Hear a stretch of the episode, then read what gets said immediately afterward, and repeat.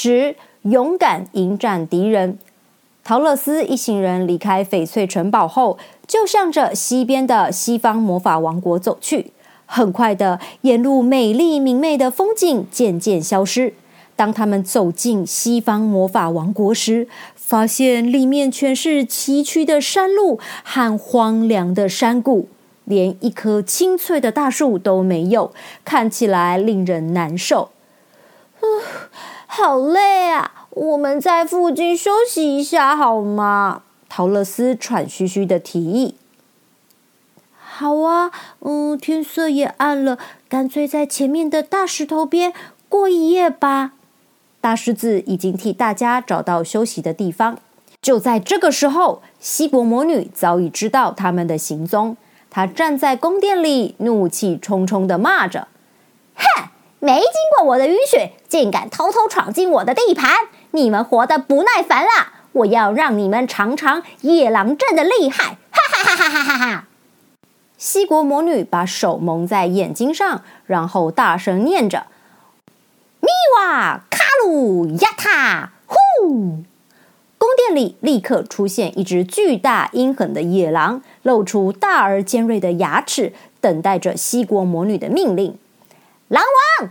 带着你的野狼兵团去把荒野上的小女孩和她的同伴全都咬死吧！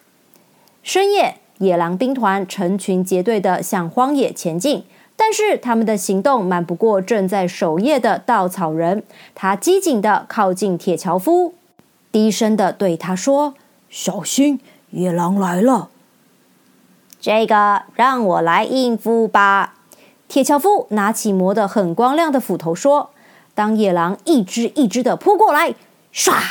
铁樵夫的斧头狠狠的劈下，野狼一只接一只的倒在地上。天还没亮时，荒野上已躺满野狼的尸体。嘘，好累呀，稻草人！你看陶乐斯还睡得这么熟呢。”铁樵夫喘着气对稻草人说。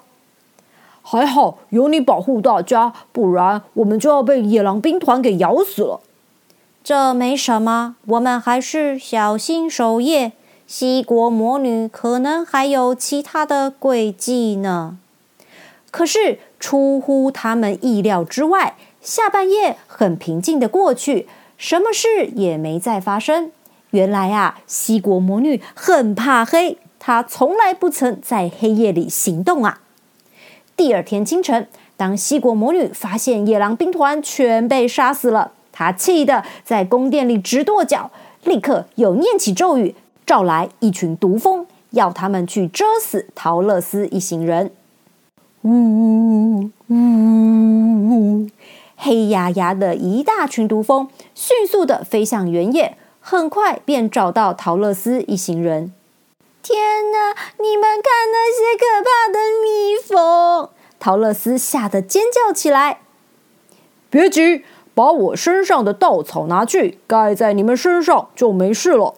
稻草人请铁樵夫帮忙，把稻草铺在同伴们身上。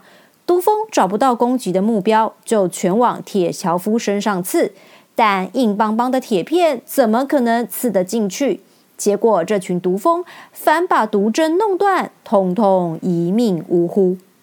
西果魔女很快就知道了这个情形，她又气得浑身发抖，立刻召唤了十个最强壮威猛的大力士，拿着武器向原野出发。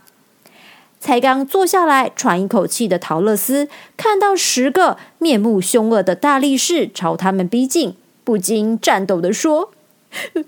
怎么办？我实在没力气跑了。让我来吧！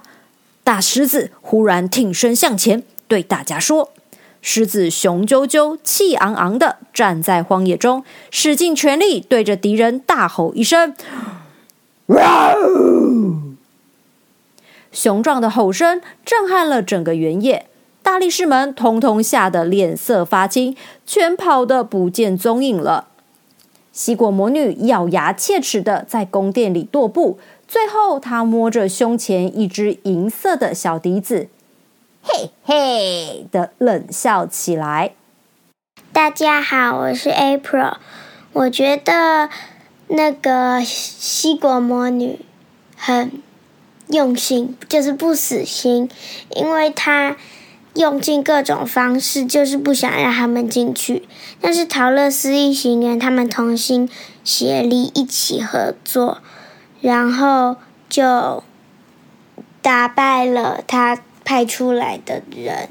然后呢，我也很好奇，西国魔女拿着那根银色的笛子要做什么。